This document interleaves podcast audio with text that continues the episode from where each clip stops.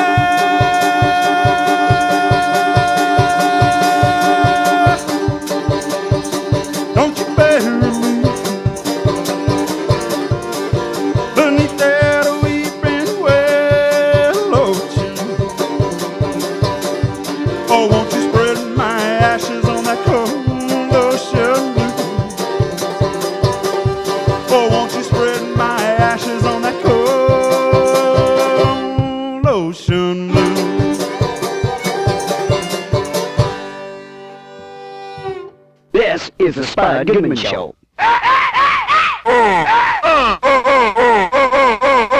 This is the Spud Goodman Show.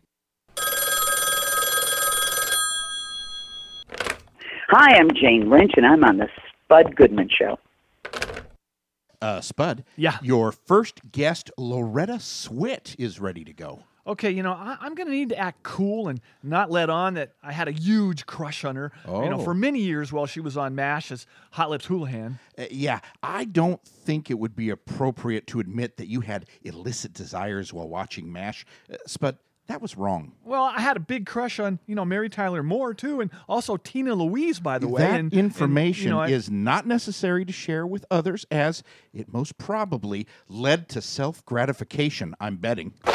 The Masturbation Network, keeping America baiting for 300 years.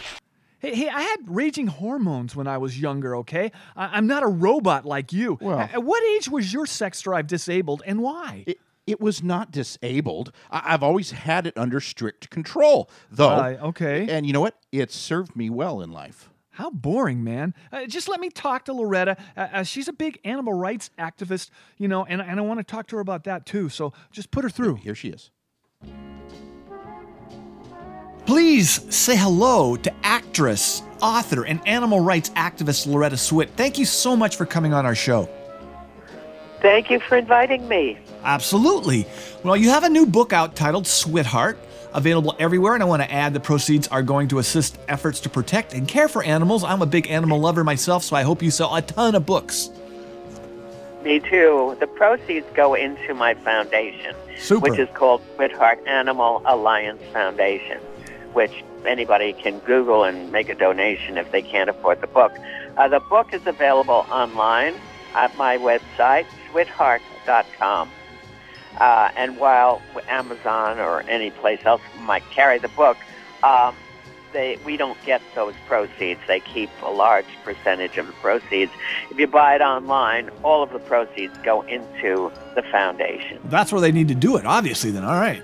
Well, you know, you've won a number of awards from your work in animal rights. Didn't you recently receive the Betty White Award given to those involved in the protection of animals? How neat is that? Betty White's probably the coolest person on earth.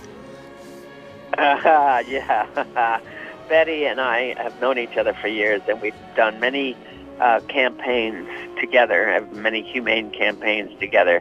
She's a force of nature and an absolute national treasure. Yes. So, yes, to get an award named Betty White is truly a great honor. Absolutely. Well, you know, you have a lot of knowledge in the area of... Well, in terms of animals, period, what's your take on big game hunters who pay thousands of dollars to, you know, get up close to wild and often endangered animals, shoot them with high-powered rifles? Because the current president's two boys seem to be quite proud of this activity. Do you think that there's an animal karma thing in life where these less than well-endowed males will someday face justice somewhere down the line? What do you think? You know, that's so hypothetical and really kind of a fantasy. I can't. Anybody who knows me would know that I don't approve of anything that you've just described. The canned hunts are a disgrace and a blight on our society. Yes, yes. As are the puppy mills. I mean, take a number. There are many, many things going on that need correction and elimination, you know.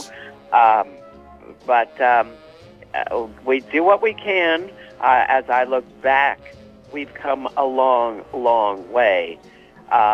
20 years ago, we were killing over 20 million animals every year because there were no homes.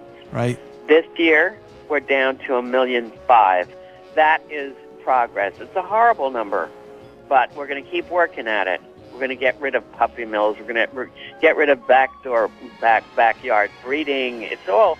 wrong, unacceptable in a civilized society, which I think we are. Well, we are. I believe in the goodness of the human spirit. We are all in your debt for your work in this area, for sure. I just wanted to throw that out. It's a very important topic for me. So anyway, all right. Well, let's touch on your iconic role as Margaret Hot Lips Houlihan on the classic show M.A.S.H. Yeah. Everybody knows it, obviously. Sure. 45 years, really? It's been 45 years since the premiere? It's hard to believe. Yeah, believe it or not, without counting, that's what it is. Wow. That is incredible. Mm-hmm. Yes. Let me ask you this. I was just curious. Before you went before the camera on the first episode, did you and the other cast members study the film version of M.A.S.H., or did you purposely avoid the work of that cast? I can't speak for anybody but myself. I never saw the film. Okay. I don't actually think actors would do that, but that's me. That's my thinking. You're taking on a role that you're going to develop. You don't look to imitate anybody else, but that's my take on it. Super. Spud, I have to say, I totally agree with Loretta's approach here. Loretta, I'll just need a very brief moment here. Yes. What? Well, when I took this job as co-host on this show... Temporary co-host? Temporary permanent co-host. Anyway, I too chose not to check out the work of my predecessor on this show, former co-host Chick Hunter. I did not want to be influenced or be accused of copying his work or style. I don't think anyone would accuse you of ripping off Chick Hunter. He was like a one-of-a-kind, and you're basically a corporate replica of a radio sidekick. Big difference. So you think I should go back now and listen to some old episodes with Chick? Nah, it'll just make you feel more inadequate and destroy your self-esteem. You do have at least a little self-esteem left, right? Oh, my self-esteem is just fine. Don't you worry about my self-esteem, Spud. Okay, I won't. Let me get back to Loretta. All right, well, I know that you are so busy right now that I'm not going to hold you any further, but let me remind everyone that you have the new book out titled Sweetheart, available at your website, right? And that is... That's right, Sweetheart.com. Okay. Yeah, you can get the book on the website and know that all the proceeds will go into the foundation.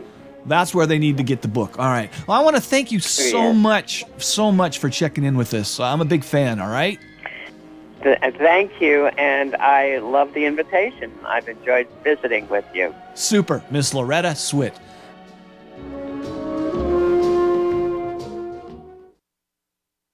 This is the Spud Goodman Show. I can't believe I let you talk me into this. Spud, yeah. Our resident psychic, Ted Marr, is waiting on the line to talk to you. Well, do his plug and put him on. I want to talk to him. Okay. I love talking to him. Ted Marr's show, Out of This World, can be heard each Friday, 2 to 4 p.m. on KKNW, 1150 a.m., and on the web. Here he is.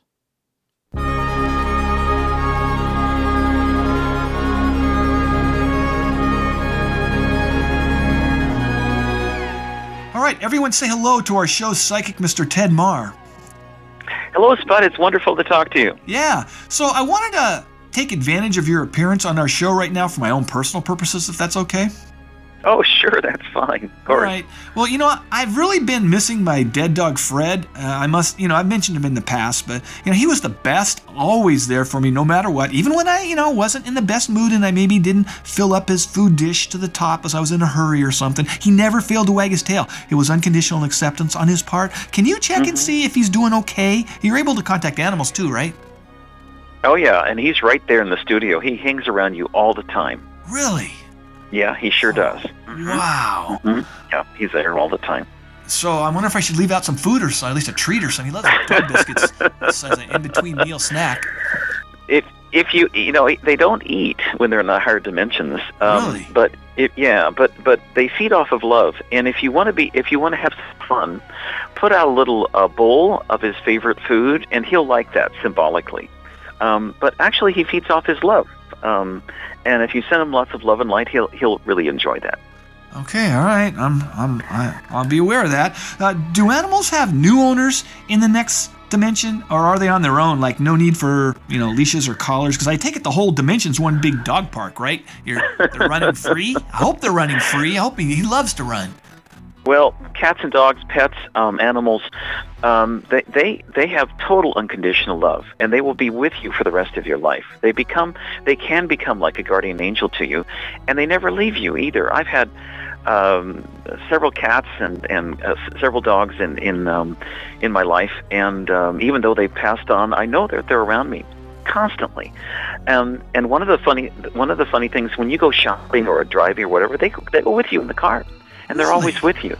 Yeah, oh, yeah. Super. And when you think of them, that's them coming in your thought patterns. And sometimes they will try to. I had a case, or I had a situation. It was years ago where I was waking up in the morning, and I could feel these cat paws coming across my chest, walking up to my face.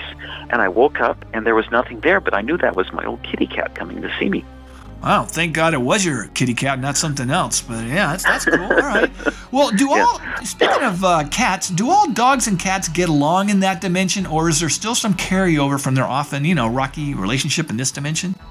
They do get along much better in the other side. Then, although their personalities are intact, there can be conflicts, but most of the time they get along better. All right.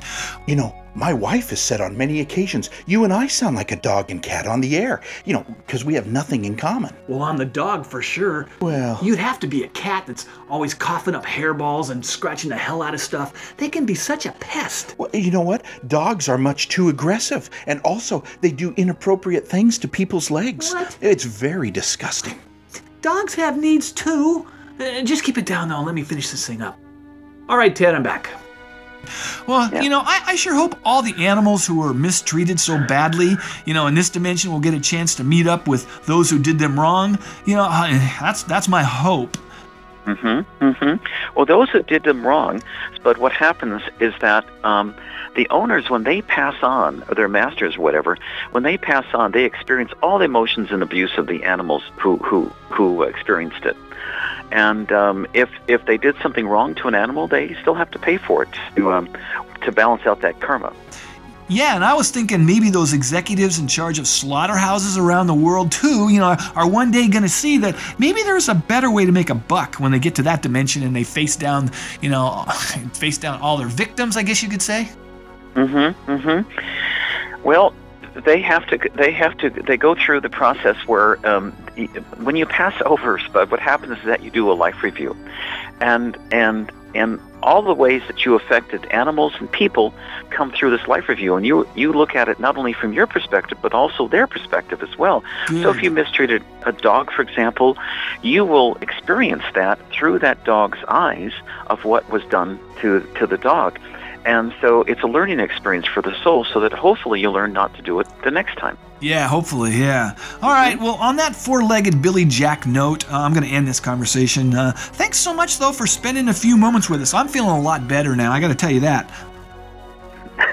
My pleasure, but it's always fun to talk to you. All right, our resident psychic, Mr. Ted Marr.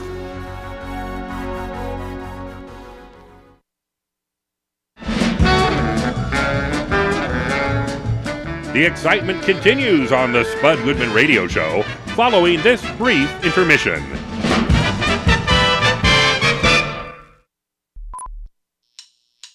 He had no money, he had no sense in his brain. He was Spud Goodman, but that didn't get in his way. He was a blind receiver on the wall of shame, and all the people joined in, cause they liked how he swayed, cause he swayed like this. Goodman. Spud Goodman. Spud Goodman. Spud Goodman. Spud Goodman. Spud Goodman. Spud Goodman. We now return to more action-packed thrills and excitement on the Spud Goodman Radio Show. Spud? Yes? You've created a bit of anxiety among the staff here in the studio with your threat to implement what did you call them? The Steve Harvey rules? I'm here to help. Even the interns seemed concerned. When the band was playing, one of them handed me a note asking if this was some sort of sordid group sex ring arrangement. That would not be okay with almost everyone associated with this show. Oh, well, I would have to learn a lot more about that to make a firm decision. No. No, the Steve Harvey rules... I'm here to help. ...have nothing to do with group sex. Jeez, I may be a lot of things, but I'm not a perv. Well. What these rules will do is make clear how valuable and sacred my personal space is. As of today, I will no longer accept being ambushed by staff. You know, people, you know, coming up to me in the hallway asking me questions and stuff. That's frankly offensive. Well, that seems to be the only time any of us can communicate with you, as you don't answer your phone, you don't open the door to your office when we knock. We have no choice but to approach you when we can, as the opportunities are quite limited. Well, Spud will let me in his office, that is, most of the time. On Dorothy, I appreciate when you respect my Spud time, when I have to be alone and recharge my batteries. This one goes in your butt. Hang on a second. This one goes in your mouth. Spud time? Is that what you're doing alone in your office? I guess the interns were right on that one. So, in the future, there will be absolutely no stopping and popping in at my only workplace refuge. Translation, do not come in to my freaking office unless invited. Yeah, but you would never invite me, Spud. Good call, yo. Do not open my office door ever. Violators will be immediately removed from the studio by my personal assistant, Derek. Oh, I'm not scared of Derek. Yeah, but hello, what if it's an emergency and we have to reach you? Like an outbreak of Ebola has hit the area, or North Korea has a missile on its way, and there's an air raid siren going off, and you can't hear it because you've got your iPod on really loud. You had me at hello. I will take my chances, okay? In my office. If staff absolutely have to speak with me face-to-face, you will have to schedule an appointment, preferably 2 weeks in advance. Oh, boy. What, 2 weeks? Yes. Well, a lot can happen waiting that long to address show issues with you, Spud. Listen, I'm sure our executive producer, Lori, will have a problem with that rule. Do you mean even relatives have to schedule an appointment? Seriously? Well, maybe not you, Aunt Dorothy. Good. I mean, if it's not Spud time... You know, you can maybe text and ask to see me. All right. What? I'm going to be questioning the wisdom of this new policy. The Steve Harvey rules. I'm here to help. At our next staff meeting. I doubt the staff at his show could follow these rules and still produce the program. Communication is a key component of any successful operation. Oh, listen, yeah, well. This might be an opportune moment to once again bring up the fact that I, as the co-host... still do not receive an up-to-date schedule of what's on each episode before we go on the air. I continue to have to scramble to keep up during the show as I have no clue what's going on or what's coming next. Stop being a weak! A temporary co-host again. Yeah, well, temporary. Once co-host. Again, temporary, permanent co-host. But Spud, you have no idea how difficult my role is on this show without being trusted with essential information that one needs to do this job. Listen to this snowflake, Aunt Dorothy. All right. Can you imagine any other co-host having to deal with this kind of situation? I can't. Well, co-hosts are like that Tyrannosaurus dinosaur. I think the word is extinct. I mean, they died out, man, and they're not coming back. I don't think it's going to happen. Look, you and your breed won't even end up being like oil or something, you know, of use down the road for future generations of humans here on Earth. Wow. So just check and see if our next guest is ready to go. Oh, yeah. And, I'm being told by the board your next guest, Courtney Thorne-Smith, is on hold for you. Okay. You know, I think she has some mystery movie on TV coming out. I just Googled her, and yes, her movie will be it's on our family's favorite station, the Hallmark Channel. We love their shows and movies so much. Yeah, I wasn't real familiar with it until I read Courtney's promo material. Now, yes, you're right, it is on that channel. Spud, are you going to ask her any questions about her time on that show, 2.5 Men? That one was not on the Hallmark Channel. You know, her co-star, Charlie Sheen, he led a colorful life. I'm by winning. I win here and I win there. Now what? Yeah, you know, I'm aware of that, and I guess I'll ask like one question about Charlie. I mean, how could I not? Well, try to keep it on the topic of her movie on the Hallmark Channel. I know the Holcomb family can hardly wait for it. Yeah, I'll do my best, okay? Just put Courtney on, please. Here she is. Please say hello to actress Courtney Thorne-Smith. Welcome to our show. Thank you so much. It's great to be here. Yeah. Well, you have a new movie on the Hallmark Movies and Mysteries channel, Sight Unseen, an Emma Fielding mystery, debuting on the 4th at 9, 8 Central, where you play super sleuth Emma Fielding. It's cool that you're not just a regular sleuth. You're a dream team sleuth, top of the line as an archaeologist in it. Did you do any digging prior to going before the camera, for the role? I'd love to dig around for stuff. It'd be fun. Yeah, exactly. It was really fun. They had an archaeologist on set, so I wouldn't look like a complete idiot. And they had a whole dig site set up, and he taught us how to dig. Basically, they have a big square, and they dig down an inch at a time. And then you see what you have. Then you dig down an inch at a time. Then you see what you have. It was really fun to get down there in the dirt. Oh, super. Well, you'll be playing Emma Fielding in other movies on the channel, too, right? There'll be, multiple mysteries to solve. I was a big Murder, She Wrote fan. I almost always figured out the killer before regular people, non-private eye viewers could. I was pretty good at that. Really? Well, I wonder if you'll be able to do it here. I'm very curious. I'm reading the script. I couldn't figure it out till the end. And then it all made sense. I think our writer did a great job of keeping the mystery a mystery till the end. But you're going to be doing other sequels or whatever for this series, right?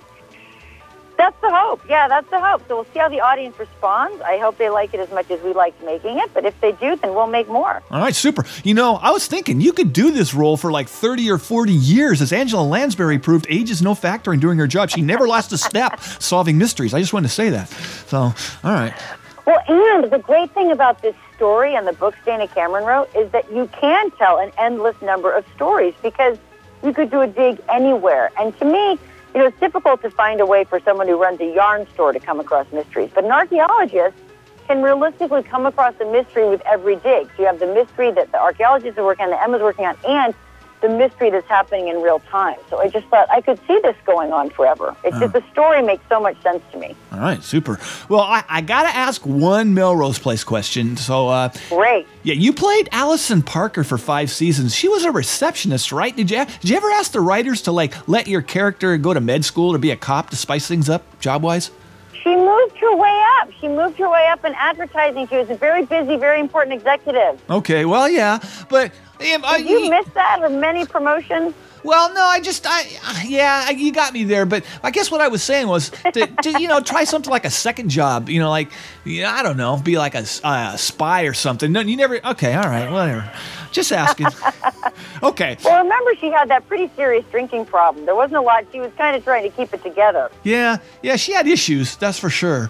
But there were many issues. There were many, many issues. All right. Well, you later co-starred for 8 seasons in About Jim. Playing Jim Belushi's wife. That's a long time to play a wife, let alone actually be married to a guy that many years. How long before he started to display annoying guy traits that bug women, the first or second season? Don't you guys usually lead with those annoying guy traits? It was, the fun thing about playing a wife on TV is, A, they pay you. Yes. Which is the best part. Yeah. And B, it's a few hours a day. So we had a great time. I mean, it was such a great group of people, and the hours on the sitcom are so humane.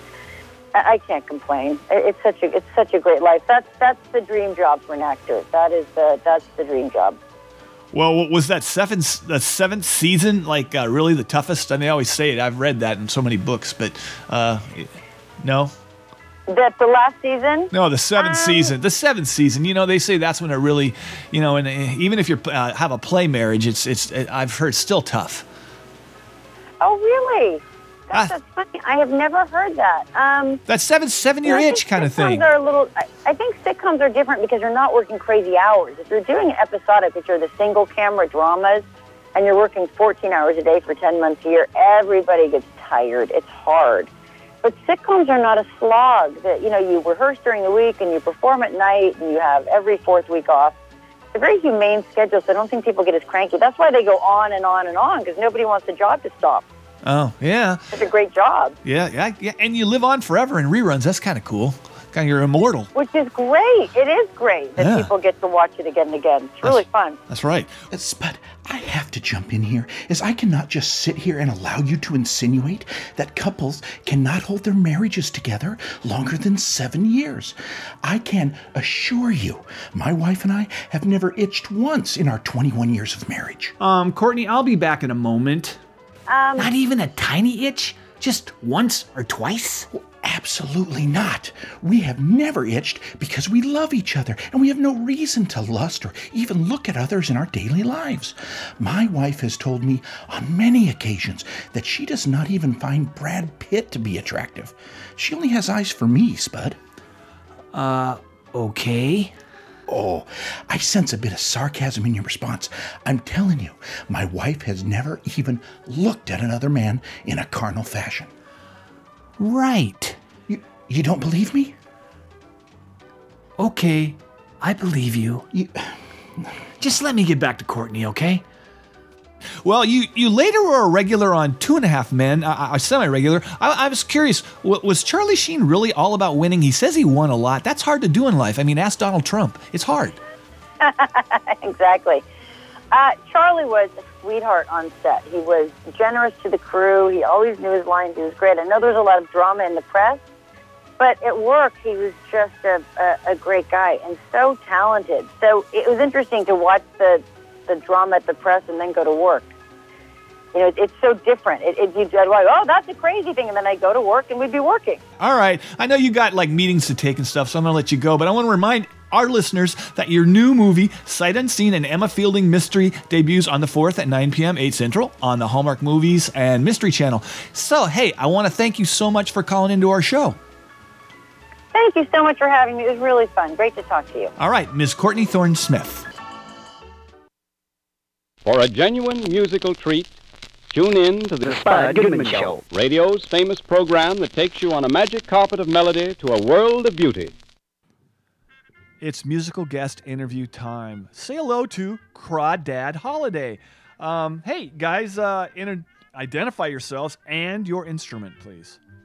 All right, well, my name is Forrest Butel, and I'm over here playing the banjo, and I'm playing the bass drum and the hi-hat with my feet as well. I'm Julie Campbell, and I'm the fiddler. Super. Okay, the name of the group, Crawdad Holiday, is that like a legit holiday in the South? Do kids, like, get a day off from school for this? Well, so the name came up. Julie and I were hanging out one night. There may have been some Jim Beam involved. I'm not sure, but... yes, that's off the record. Yeah, we were hanging out just talking about... the summertime, really, because we wanted to have a big Crawdad Fest, and we were trying to come up with band names, and she's like, Crawdad Holiday, that's a band name right there. That's two great things put together to me. Let's have a Crawdad Bowl. Yeah. All right, well, okay. Well, Forrest, by playing so many instruments by yourself at the same time, do you realize how big a job killer you are? Fellow musicians might not like you so much. I mean, you're like one of those robots in Detroit that can make a whole car by itself without human assistance. Well, Spud, little do you know, maybe I am part robot. Okay, well, Julie, let me hit you with this. When you first started playing the violin in school, did you ever think you would be playing in a band that did not have, like, a conductor, some trombones, a couple of tubas, and, a French horn around you? Well, I'll tell you what, it was always my dream. So, yes, I did used to think that I would like to do that, but I actually played the viola back in school. Oh. All right, super. Were you in first band, second band, or third band? I was the first. Of course. Wow. Why did I ask? I kind of teed that up, though, so I would expect that. Because you are an amazing, I guess, would the term be fiddler? Fiddler, that's right. All right. Julie she's Tacoma's resident fiddler. All right, super. Well, who would the band most want to open up for, like at a huge outdoor stadium show? Any dreams there? Anybody in particular? You know... On the ceiling here, I saw this Hank the Third poster that you guys had up, and you know Hank the Third is Hank. Well, you also have the Hank Senior poster hanging up over there. Hank Senior's the deal. And one of the first songs I learned was "My Son Calls Another Man Daddy" because I was convinced at the time that my girlfriend was cheating on me, and it turned out to be totally untrue. But so I'd love to open up for Hank's grandson, Hank the Third. All right, that's for the record. Wow. Okay, well, what's the name of the next song? This next song is called "Cat on the Leash." It's it's the title track off. So Crawdad Holiday and I are playing at Jazz Bones on June 16th. It's my CD release show, and the CD is called "Cat on a Leash." Here, this is the title track off that album. Super. Oh, lately I've been feeling kind of alienated in my hometown. Yeah. Lately I've been feeling like the ones that I love, they don't want me around. They don't want me around. I've been walking all night with these low-down blues. My patience wearing thin like the soles of my shoes. And I don't really care where I lay my head tonight. Yeah, my soul is feeling empty like a bottle of booze, but we both know that ain't nothing new. Oh, something's got to change, I've got to change my ways, yeah. Lately I've been feeling like the powers above are just beating down, yeah. Lately I've been feeling like a cat on a leash, being dragged around, I've been being dragged around, yeah. My body, it aches, I'm so damn tired, feeling bent broken like a worn-out wire. Yeah, I don't really care where I lay my head tonight. Yeah, my head and my heart, they're both in pain. My thoughts, my love, well, it's all in vain. It's all in vain. I'm the one to blame. I got to change my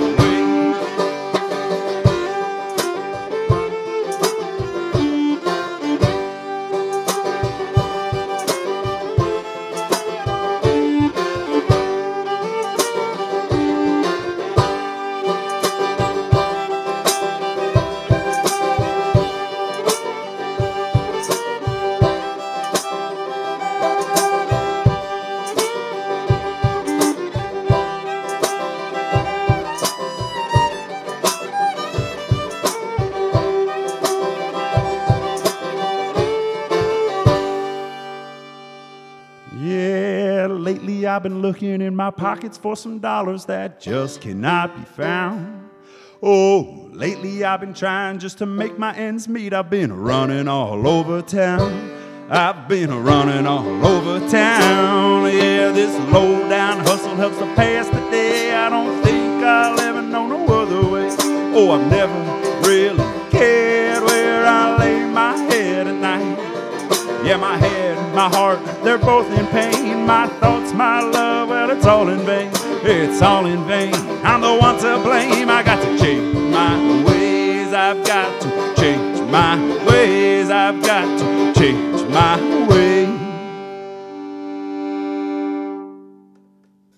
This is the Spud Goodman Radio Show. Hey, what's up, comedy fans? This is Jeff Ross, the Roast Master. For some unknown reason, you're listening to the Spud Goodman Show. What the fuck is wrong with you people? Spud? Yeah? Your last guest, Ben Robson, is holding. Okay, you know, I like the show this guy's on, Animal Kingdom on TNT. Ben plays a badass pretty well, and his hair always looks so cool, too, with just that right amount of greasy, you know, that kind of greasy look, but still fashionable. Huh. Man, what I would give to have that kind of hair for just one day. I said, your hair looks stupid. What good would cool hair be for one day? Well, I would time it right, so it would be the day of my next high school reunion. Oh. You know, I'd also hit like the YMCA a bunch beforehand too, and then I would, you know, maybe wear a tank top and some skinny jeans if I could suck my gut in and fit into a pair. It'd be pretty cool, you know. With Ben's kind of hair at my age, I mean, it would fix all of my humiliating experiences in like grades 9 through 12. Well, so do you recommend that I check out Animal Kingdom then? Heck yeah. I mean, Ellen Barkin plays the mom, and she is, I don't know, she's well friendly with her sons, if you know what I mean. That is messed up, yo. No, I do not know what you mean. Just watch the damn show and put Ben on, please. Yeah, okay, here he is. Say hello to actor Ben Robson. Thanks much for calling into our show. Thanks so much for having me. Absolutely. So you co-star in a show that I enjoy very much, Animal Kingdom, which airs on Tuesday nights at 9 p.m., 8 Central. Now, there's no lions or elephants or tigers or anything on this show. No, it's a heartwarming story about an all-American family in SoCal, right? Living the dream? I mean, heartwarming is definitely a way of putting it. I think it's the most dysfunctional family in SoCal, but yeah, it is. It's a crime family living in the underworld in Oceanside, and we run around doing heists and causing all kinds of trouble, and have a pretty incestuous element towards the family with a whole lot of brothers who don't have the same father, who were led by our mother, Ellen Barkin, and it leads to some interesting stories and moments. Yeah, you guys are kind of unruly boys who, you know, are kind of grown-ass men now, are still hanging out at home with her. She's kind of like a helicopter mom, and she just won't let go of you guys, right?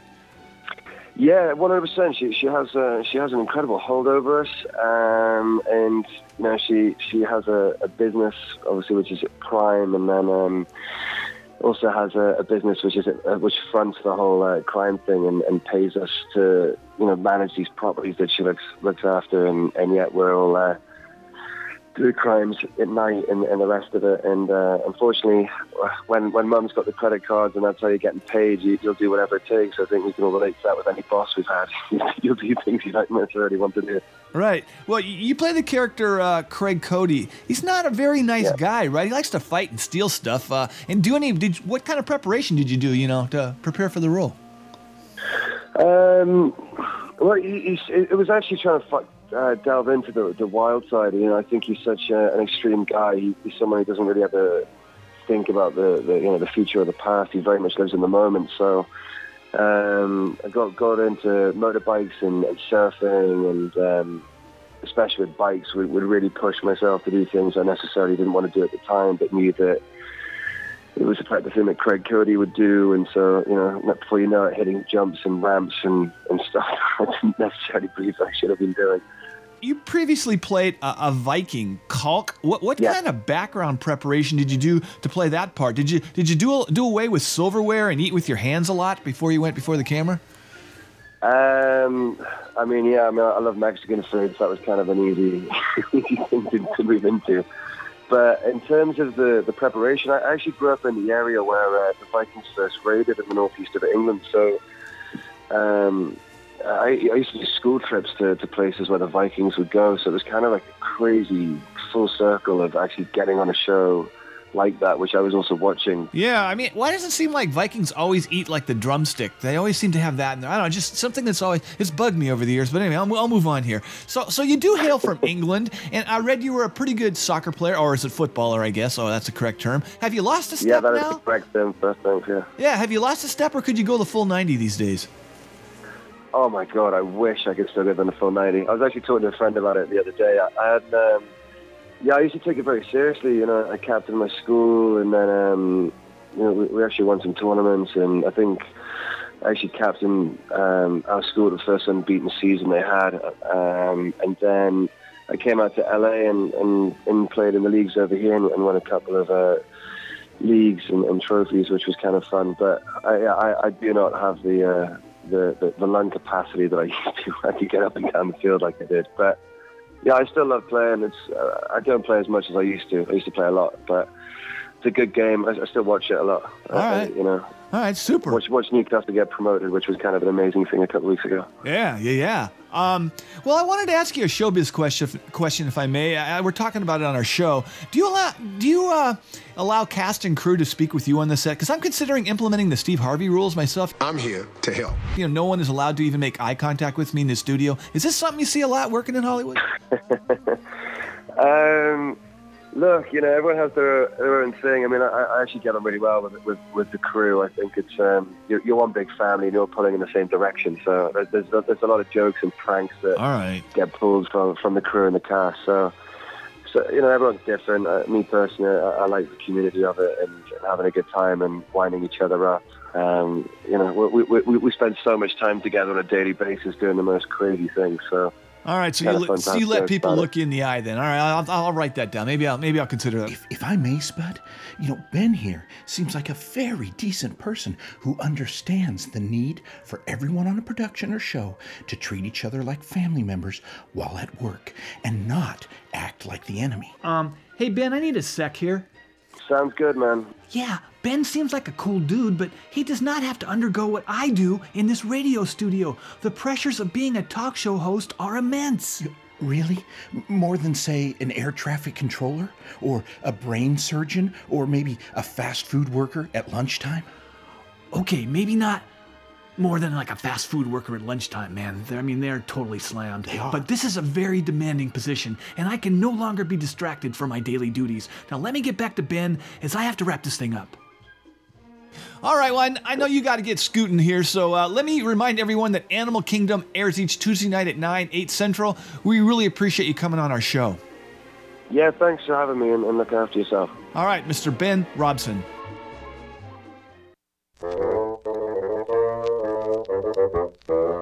When you go to shop in the morning, when you go to shop in the evening, when you shop in the morning at noon or at night, ask for the beer that tastes just right. Go to the store that treats you right.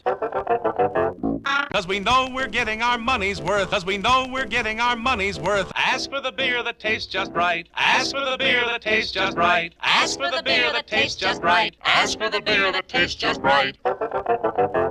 Now you perk up just like that. It happens every time a fella gets a new hat. So don't put it off. Go get the new hat. Go get the new hat. Go get the new hat. Go get the new hat. And you and your sweetie will ask for the beer that tastes just right. Hey! I'm not fooling. I'm not fooling. I'm not fooling. No, sir.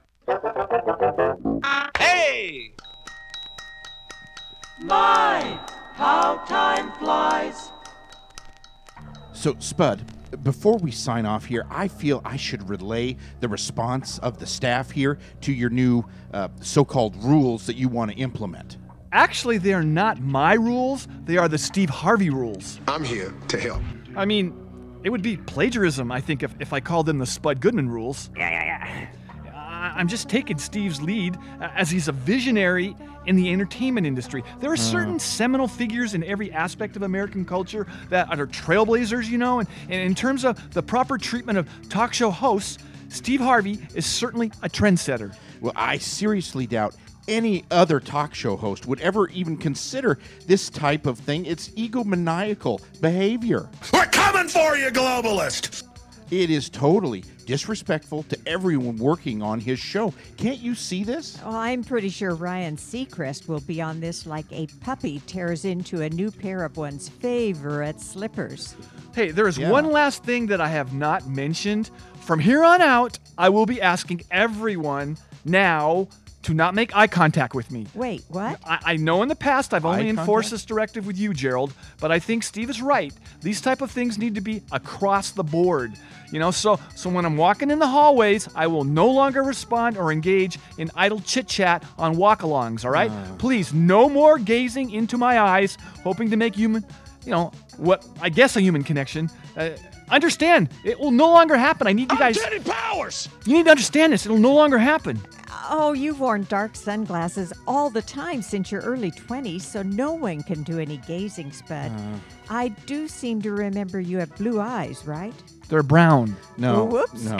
You know, this is unacceptable. Understand that regardless of your edict, I will continue to look you directly in the eyes, with or without your sunglasses on. I spoke to Human Resources, and they said, you cannot order your coworkers to do this. Shut up! Shut up! Shut up! Really? Well, maybe that's why this show's ratings suck so bad. You think the Human Resources people on the Steve Harvey show would even think of undercutting any of the Steve Harvey rules? I'm here to help. No, they walk in fear of this man, and that's what I need to make happen around here, okay? The days of easygoing, happy-go-lucky Spud Goodman are over. Wait, were those days before I came on the show? I guess I can email your old co-host, Chick, to check on that. But since I've been with this show, everyone in this studio walks on eggshells around you. I mean, maybe except for the interns. But from what I hear, they hate you, Spud. Get them out of here! Yeah, I know. Right away. You know, it's just... kind of hard to fire someone who doesn't get paid. I already checked, you know, that thing with Human Resources, and they just said it's not much. Well, you can't fire me either, and not just because I'm your aunt. I chose to be a volunteer designated laugher, mostly so I wouldn't have to attend those boring staff meetings. Oh, well, I find our staff meetings highly stimulating myself. Really? Listen, everyone in this studio needs to know this new way of doing business is not personal, okay? It's simply what's best for my life and overall enjoyment. It smells really good. I mean, who would have a problem with that? I mean, you know the old saying, happy host, happy life. No, I think it's happy wife, happy life. Mother, or my wife Rachel, is very big on that one. She's posted it in big, bold letters in our kitchen. Well, Spud, can I still enter your office if I'm bringing a batch of my cookies?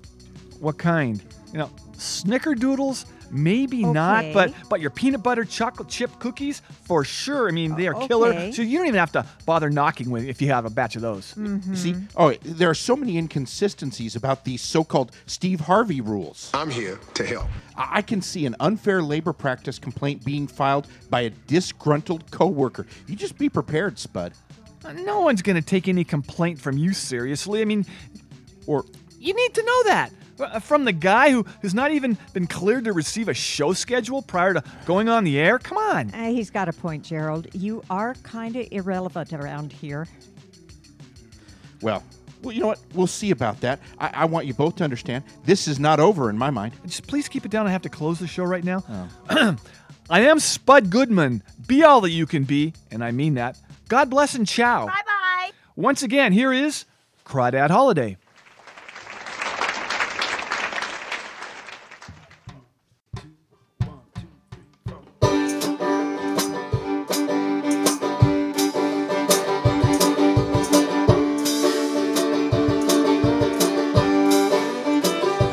In some dark, dusty alley, well, there stood Gypsy Sally with a rose in her head. She had a funny way about her as she took me on her side for one night. I was hers, she was mine. We sang the blues all night long. She knew all my favorite songs, and I loved her till the early morn. She sang the blues all night long. She knew all my favorite songs, and I loved her till the early morn. I got a friend named Johnny Bones. Yeah, he lives all alone, and he has since he was 12 years old. Oh, he's done some hard time for a low-down, dirty crime. Yeah, a crime for which he's innocent, you know. He sings the blues all night long. He wrote all my favorite songs, and I love him more and more as time goes on. He sings the blues all night long. He wrote all my favorite songs, and I love him more and more as time goes on.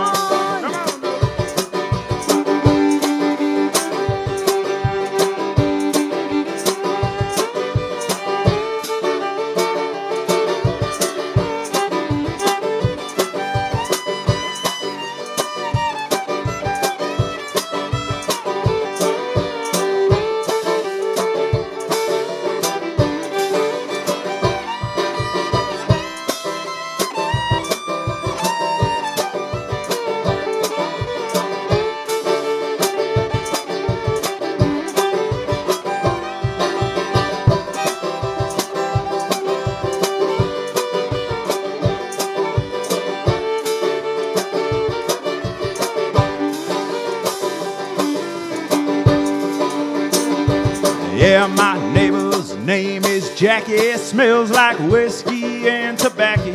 Oh, smoking and drinking like it's going out of style. She's got a thing for Johnny Bones. I've got a thing for Gypsy Sally. And together we're gonna sing all night long. We'll sing the blues all night long.